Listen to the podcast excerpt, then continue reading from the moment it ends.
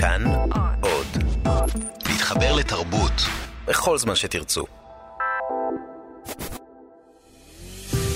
70 שנה, 70 ספרים. סדרת הסכתים על הספרים האהובים והמשפיעים מאז קום המדינה. מגישות שירי לב-ארי וענת שרון בלייס. העשב והחול, מאת דוד שיץ. אולי אם הוא יכתוב ויכתוב ויכתוב ויכתוב ויכתוב ויכתוב שוב, ויצליח לספר את הסיפור של החיים שלו בצורה שהוא יוכל לסבול אותו. ואני חושבת שהוא עשה את זה, ההכרח נבע משם. זאת אומרת, ההכרח של הכתיבה היה מתוך מקום של לספר את הסיפור שלו מההתחלה. לברוא את עצמו מחדש. דניאלה שיץ, בתו של דוד שיץ, נזכרת באביה שהפך מהיסטוריון לסופר. ואת הספר הזה הוא כתב אה, אחרי שהוא החליט לעזוב את המחקר האקדמי, ואימא שלי סיפרה לי איך הוא למד היסטוריה. הוא היה יושב ומצייר טבלאות ענקיות, ילד בן 14, 15, מצייר טבלאות ענקיות על דפים גדולים, עם כל מיני שושלות של מלכים ומצביעים וקרבות, הכל מסודר ומאורגן לפי תאריכים, והוא היה יושב ומשנן ומשנן, כי אם הוא ידע את ההיסטוריה של העולם, הוא יצליח להגיע עד ההיסטוריה של עצמו, זו דעתי. יש טבלאות היסטוריות מסודרות, אבל אין משפחה. כלומר, יש משפחה, אבל היא מפוזרת, מפורקת, בין הזמנים ובין המקומות. אימא שאינה אימא, אחים שאינם אחים, אז מה יש? יש כתיבה שמנסה לאחות את הקרעים בעזרת המילים. יש לנו קושי די גדול להסתכל על עצמנו. כמו שאת יודעת, הקושי הזה הוא קושי אימננטי, לא, לא קשור לסיפור הזה או לרומן הזה, הוא, קושי באמת גם מרגיז למדי ומתסכל. היכולת של דמות אחת להסתכל על דמות אחרת היא כמובן הרבה יותר, הרבה יותר ממשית הרבה יותר מוחשית, כי הוא תופס אותו כמו, כמו איזה, קודם כל כמו איזה יצור שנע בחלל, ואחר כך הוא גם uh, תופס את uh, סבכי רוחו, או את, ה, את הנימים העדינים יותר של הנפש. מבין כל האפשרויות, האפשרות להיוולד יהודי בגרמניה של 1941 במרחק הליכה ממרכזי הכוח והשלטון של הרייך השלישי, היא נראית לי גרועה במיוחד. כך אמר שיץ בריאיון לעיתונאית בילי מוסקונה לרמן, והוא אכן נולד בזמן מלחמת העולם השנייה בברלין, בן לאם יהודייה ולאב נוצרי. הוא לא היה הילד הראשון שלה, היו לו עוד שלושה אחים, וכולם נמסרו למשפחות אחרות, כיוון שהאם ביקשה להציל אותם ואת עצמה. אלא שאחרי המלחמה היא לא באה לאסוף אותם, והוא נשלח לבית יתומים. אחר כך הוא הגיע עם אחיו אפרים לארץ במסגרת עליית הנוער. האם בחרה להישאר בגרמניה, ונטשה אותם סופית. חוויית הבגידה הזאת תעמוד במרכז כתיבתו של דוד שיץ. היה לו אה, כאן אה, מיוחד שהוא הזמין אצל נגר, אה, במידותיו, לפי גובהו. הוא היה עומד וכותב, זה היה בבית. היה לו חדר עבודה למעלה, ואמא חינכה אותנו לא לעלות ולא להפריע, ואם אבא מסתגר והוא עסוק, אז אה, לא להיכנס ולהשתולל איתו כמו שהיינו אוהבות. אה, ויש לי את הכאן הזה אצלי בבית עד היום. אה, ואני מאמינה שחלק מהכאוס הפנימי התארגן לו דרך הכתיבה, אה, והוא לא יכול היה לארגן את עצמו בשום צורה אחרת. העשב והחול, הרומן הראשון שלו, ראה אור בשנת 1978. מדובר ברומן אוטוביוגרפי בו מתחכה הגיבור עמנואל בעזרת מסמכים שונים, תצלומים, יומנים, אחר קורות משפחתו המפוררת. הוא מבקש מהאם, מרים לוטה, דין וחשבון, גם כהיסטוריון וגם כבן שננטש על ידה. הסופר רן יגיל מספר על פגישתו הראשונה עם הספר. אני פגשתי את, אה, את הספר הזה, את העשב והחול, כשהייתי אה, נער, לא כל כך צעיר, 17-18, בחנות פרוזה שהייתה בדיזינגוף, ולקחתי את הספר הזה לידיים ומיד שבה את ליבי. זאת אומרת, עד אז היו לי כמה אוהבים אהובים בפרוזה העברית, אבל לא הכרתי דוד שיץ. לא, לא הכרתי דברים קודמים שלו, מה הוא כתב, זה הרומן הראשון שלו. היו לו סיפורים קצרים, אותם לא קראתי. אבל נשבתי מיד בסיפור האישי אה, הזה, שהוא מעין רשומון של משפחה, אה, של אה, אה, שלושה עד ארבעה דורות. כל אחד מספר את הסיפור מהזווית שלו. לא תמיד, היום כשאני מבקר ספרות כזה מלומד וזה, אז אני עולה על זה שלא תמיד הלשון היא אותנטית בכל, בכל מונולוג של כל אחד. זאת אומרת, נגיד, המונולוג של ה... לפעמים אצל אלנה, נגיד, שאמורה להיות ילדה, זה לא נשמע כל כך לשון ילדה. אבל זה לא משנה, כי מה שחשוב אצל שיט זה מה שיש לו לספר. ומה שיש לו לספר מעניין בצורה בלתי, בלתי רגילה ברומן הזה, גם ברומנים אחרים, אבל ברומן הזה בפרט, מפני שזה, איך אומרים, זאת הביוגרפיה האישית שהוא המציא לעצמו, וזה בקישקס שלו. חוקרת הספרות תמר סתר התחילה דווקא עם הספרים המאוחרים יותר של דוד שיץ, הסתקרנה וחזרה אחורה אל הכתבים הראשונים. ואז היא גם החליטה לכתוב עליו עבודת מחקר. האמת שאצל שיץ משך, משכו אותי המון דברים שהם גם חיצוניים לספרות וקשורים לספרות. כלומר, הדמות הזאת של האדם המהגר, שהעבר שלו לא פתור, לא ידוע, אבל מצד שני הוא גם כל הזמן מתעסק איתו וכל הזמן מנסה לפתור אותו דרך היצירה הספרותית שלו, זה היה מוקד משיכה מאוד מעניין, ומאוד עניין אותי לכתוב על יוצר שבסך הכל היה די מוכר לתקופה אה, די ארוכה, ומצד מצד שני, לא כתבו עליו הרבה, כאילו יוצר שכל הזמן מנהל מערכת יחסים של נשכח, הושכח, מתגלה שוב, נשכח שוב, אז המקום הלא פתור הזה בתוך הקאנון, והעניין הזה שיש לו כל כך הרבה, הוא כתב הרבה, ויש יצירה ענפה שלו שנמצאת בארכיון, מאוד משך אותי לגלות את המחוזות האלה ולכתוב עליהם, ולכתוב מהמקום של הקשר בין הזיכרון שלו לגבי הילדות שלו, האופן שבו הוא מתאר אותו ביצירה. אז הספר הזה גם עוסק במהות הזיכרון. דרך הכתיבה שנעה בין גוף ראשון לגוף שלישי, בניסיון למצוא את האמת שכמובן חומקת כדרכה של אמת. הטקסט הזה הוא מעין כתב אישום מיתי של קורבן שמתפקד גם כשופט, כאשר האם היא מרים והבן הוא עמנואל, רמז לישו. הפעם הראשונה שקראתי את העשב והחול כבר הייתי מבוגרת, בסביבות גיל 30. קראתי אותו כשהייתי חולה. אה, קראתי את הספר הזה, זה היה קשה.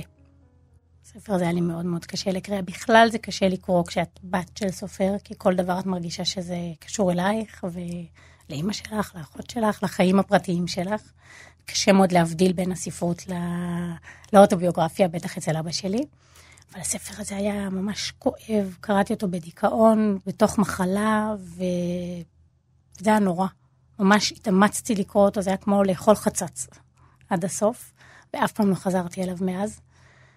אה, אני מבינה למה הספר כל כך הצליח מבחינה ספרותית, אבל בתור בת שלו לקרוא את זה, זה היה, זה היה נורא. אתה מתעקש להסיר את הפרגודים. ברוב סקרנותך, אתה שואף לראות את אמך במערומיה. אינך שם לב עד מה מסוכן לחדור אל המקומות המוצנעים, המכוסים יפה מעין רואים. עקשן אתה, ויהיר. באיזה אורח מופלא ותמים, תמימות, יש בה צד מרושע תמיד. אתה מאמין שידיעה עדיפה על פני אי-ידיעה. ובשם האמונה הזאת, אתה חוקר אותי ללא בושה, מפשיט את בגדיי אחד-אחד, מבקש לראות את החבוי מעבר. ובכן, דע לך, אין שם כלום, מלבד אישה שחייתה מיום ליום, משעה לשעה. אתה אינך מאמין לי. לאט לאט אני עוקבת אחר מחשבתך ותופסת. באת לכאן כדי לשמוע דברים מפי. מה שאתה שומע אינו מוצא חן בעיניך. אולי אתה סבור, כיאה לאישיותך הנרגנת, שהוריך חייבים להיות שונים ממה שהיו. אולי אתה מתבייש במה שאתה רואה. אולי השיגה יהירותך את הדרגה הנוראה שמפסגתה אתה פוסל את כל מה שאינו תואם את משאלותיך. לוטה צחקה צחוק לא טבעי. בינינו דלקה מנורה שהאירה עיגול קטן, שפכה אור על הפירות ועל הממתקים ועל דברי המאפה שהניחה אחותי לפנינו. הבית היה חשוך. אחיי ואחיותיי, הם וילדיהם, שכבו לישון בבית רחב הידיים. ניגשים אחד-אחד אל לוטה מרים ומברכים אותה בליל מנוחה, מנשקים את לחייה המפודרות, רומזים לי להניח לה. והסתלק. והכל מתעצב ב, בתוך היצירה סביב השאלה מה הוא זוכר ומה הוא מדמיין, והמפגש הזה בין הזיכרון לדמיון, את העיבוד של הזיכרון בתוך היצירה הספרותית. ובעשב והחול זאת שאלה מרתקת, השאלה של ההיסטוריה, כי הוא בעצם ממש שם את זה בצורה גלויה. ולא רק שהוא מביא את העדות שלו, הוא גם מביא את העדות של האח מיכאל, שזה בן דמותו של אחיו אפרים, ושל שתי האחיות, אה, אלנה ואינגריד. ולא רק את, את של... של הדור הזה של האחים ושל האחיות, אלא גם את הדור של האימא. ואני אתן לך דוגמה ממש מרתקת, הוא מזכיר דמויות של משוררים שבאמת חיו אה, והיו מאוד מפורסמים, כמו רילקה. ואותם אנשים, כשאני הולכת וחוקרת את הסיפור הגנאולוגי של שיץ, אני מבינה שיש להם קשר הדוק לחיים שלו. רילקה, המשורר המפורסם, היה חבר, ככל הנראה גם מאהב, של סבתא של שיץ. כלומר, שיץ כתב על מקום, על הוואי, ותיאר אותו, בלי שהוא ידע גם עד כמה הסיפור חיים אמיתי שלו קשור אל הסיפור וההוואי הזה. כלומר, הוא כל הזמן הולך ומתקרב אל החומרים האמיתיים האלה. הגיבור עמנואל יוצא לגרמניה לפגוש את אמו ואת אחיותיו. הוא מקווה שהפגישה הזאת תשיב לו את האם שנטשה אותו בילדותו בזמן המלחמה. שהוא יבין אותה, שהם יחזרו להיות משפחה ככל המשפחות. דבר שכמובן לא מתרחש. וכך יצא תחת ידיו של שיץ רומן אפל ופרוורטי שעוסק גם באימהות, והוא פורץ את גבולות החוויה הפרטית שלו. הוא מבקש לקבל הסברים, הוא רוצה לסגור מעגל על ההתנהגותה, אז יש קטע כזה של חמש-שש שורות שהוא אומר, ואף על פי כן, למרות שכמו נמחק, המשיך המאורע להתקיים בדרכו שלו, עולה ומבצבץ מדי פעם, תובע ממני מעין סיום, כמו כלב מת שפגרו ממשיך להסריח. וכך היה גם באותו ערב כששוחחתי עם הלנה, זאת האחות, האחות הקטנה שלו, במטבח, במטבחה, עוזר לה לחתוך את העוגה ולהגיש את הקפה. היא ביקשה ממני להניח לאימא. אין בזה טעם, אמרה, ממילא הכל אבוד, ואתה רק מגרד בפצעים. אפילו אז, באותו ערב, ידעתי שאני מגזים, שאני כופה על אימא נקמה מיושנת, ילדותית, נקמה שזמנה עבר. על אף הידיעה הזו ישבתי מולה לילה שלם ולא נתתי לה מנוח. יושבת הייתה על כורסתה כציפור מכווצת, כתנשמת, מנסה להתגונן מול שפע האשמותיי, מגייסת את לשונה העוקצנית, בזה לי ולמאמציי. זה מאוד כואב, זה מאוד חזק. ואגב, עמנואל הוא דמות מאוד גלמודה. הפרקים הראשונים והאחרונים של הרומן מתארים אותו בירושלים מאוד בודד, ולא סתם, אנחנו יודעים שכנער הוא גם מאוד נקמני.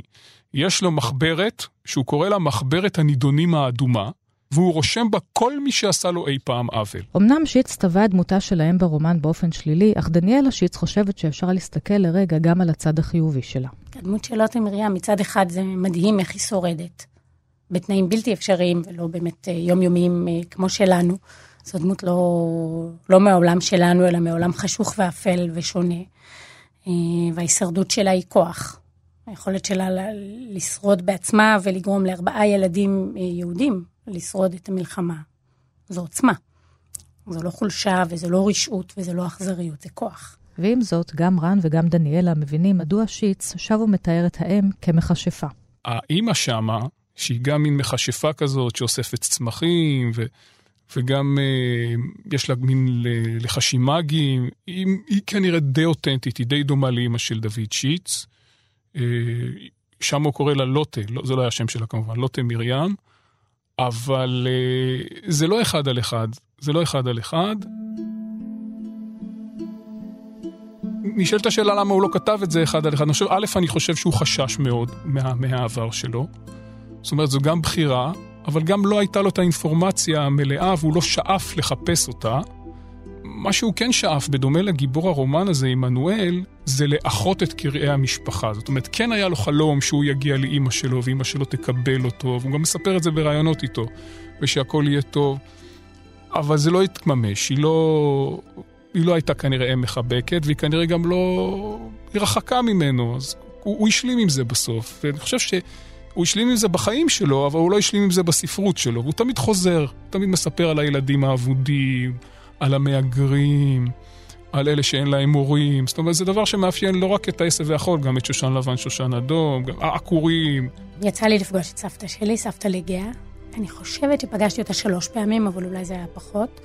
היא מאוד נראתה כמו מכשפה, והיא דיברה שפה זרה ונוראית, גרמנית היא נוראית, עד היום לאוזניים שלי. אה, והיה לה עודה מוזר וחיתוך דיבור מוזר והליכה כפופה כזאת, היא הפחידה אותי. ידעתי שהקשר בינה לבין אבא שלי מזעזע. והיא נפטרה כשהייתי בת תשע, נדמה לי, ואז ראיתי את אבא שלי בוכה. ראיתי את אבא שלי מגדל זקן ובוכה, ובחיי לא הבנתי את האבל שלו. פשוט לא הצלחתי להבין את זה. היא שלחה לו גלויה, הוא היה עם אה, שפתון עליה מגרמניה אה, לניצנים.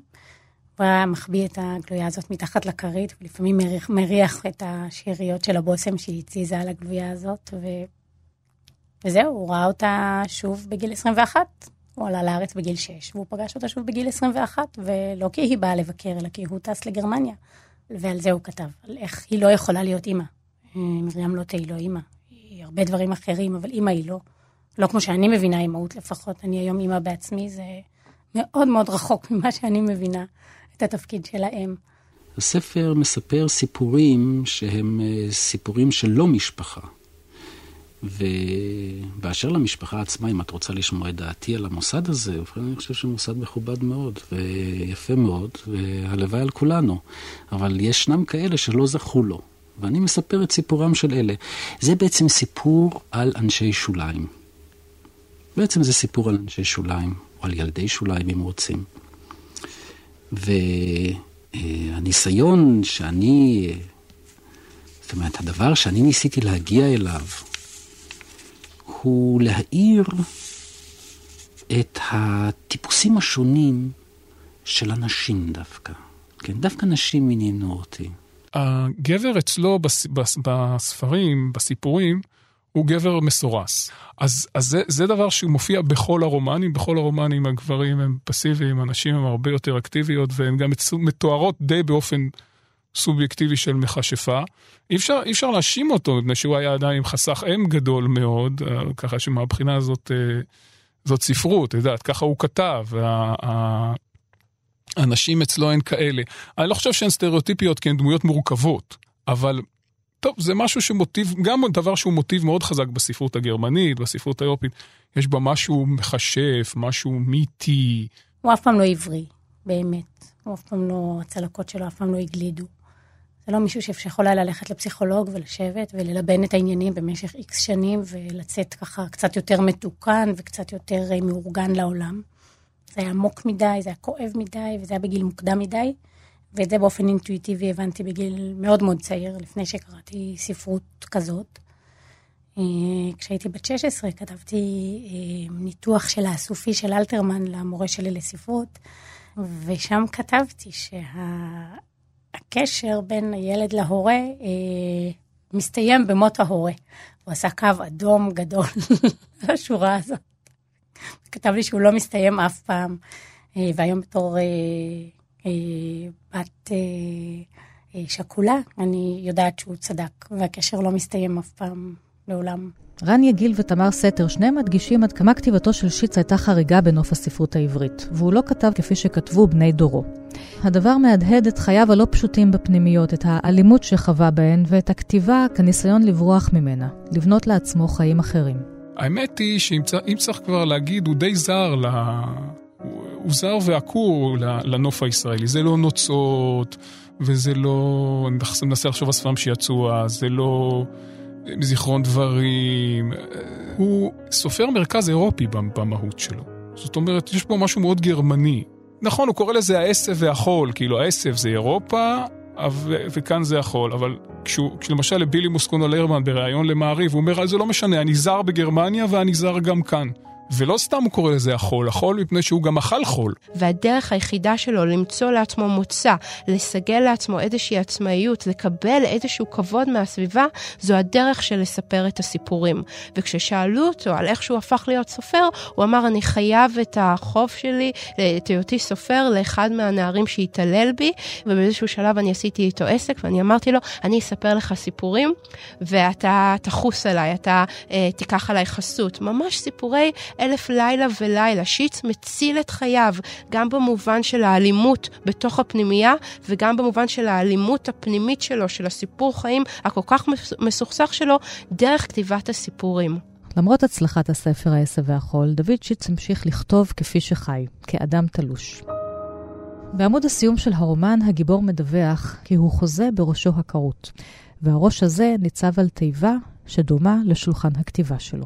הדמות הגברית הזאת היא, לא דמות שמצליחה להיות מפויסת עם העבר שלה, ולכן הראש הכרות שמופיע בחלום, והגברים, ש, אה, הדמויות הגבריות הראשיות בשאר הספרים שלו שמתאבדות בסוף, אלה, אלה, אלה אנשים שהמוצא שלהם בסופו של דבר, היכולת שלהם אה, להתעלות מעבר להוואי המאוד כואב והמאוד מסוכסך, זה דרך ההיפרדות הזאת של הראש מהגוף, זה דרך איזושהי כריתה מאוד אלימה. כאילו אין שום דבר שהנפש יכולה לעשות כדי להציל את עצמה. שיץ הוסיף וכתב עוד שבעה ספרים, והוא נפטר בשנת 2017. יש ציטוט מאוד יפה שלו, אולי נקרא אותו, ב... שהוא אמר על הכתיבה שלו. מדוע כשאני כותב אני מרגיש כמו קורא, שיורד בבגדי העבודה אל המכרה, עם הפנס על הכובע, ורטוב למטה וקר, אני עושה את העבודה שלי די בחושך, אבל אינני יכול להפסיק. הדמויות רודפות אותי, באות ומתייצבות לפניי, מושכות בשרוול, תכתוב אותי. אני שומע את הקולות שלהם, אני מוקף לפעמים ברוחות רפאים. לחבר שלי הצבר, אה, אני לא חושב שיש לי הרבה מה לומר. זאת אומרת, זה מה שהיה. חלק מן הדברים האלה הוא אותנטי, חלק מן הדברים האלה הוא בדוי. אני לא יותר טוב ממנו, מן הצבר הזה. אני לא בא להטיף לו מוסר. לא הייתי יותר יפה מאף אחד אחר, לא הייתי יותר טוב מאף אחד אחר. עד כאן התוכנית על הספר העשר והחול מאת דוד שיץ. תודה רבה לעמוד פרידמן על קטעי הקריאה, כאן באולפן ענת שרון בלייס, תודה לכם ולהתראות. ילד בא אל העולם, אבא קם ונעלם פה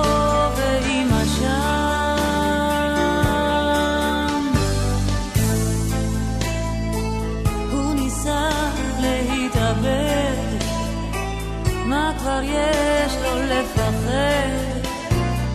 כאן ברחוב הכי בודד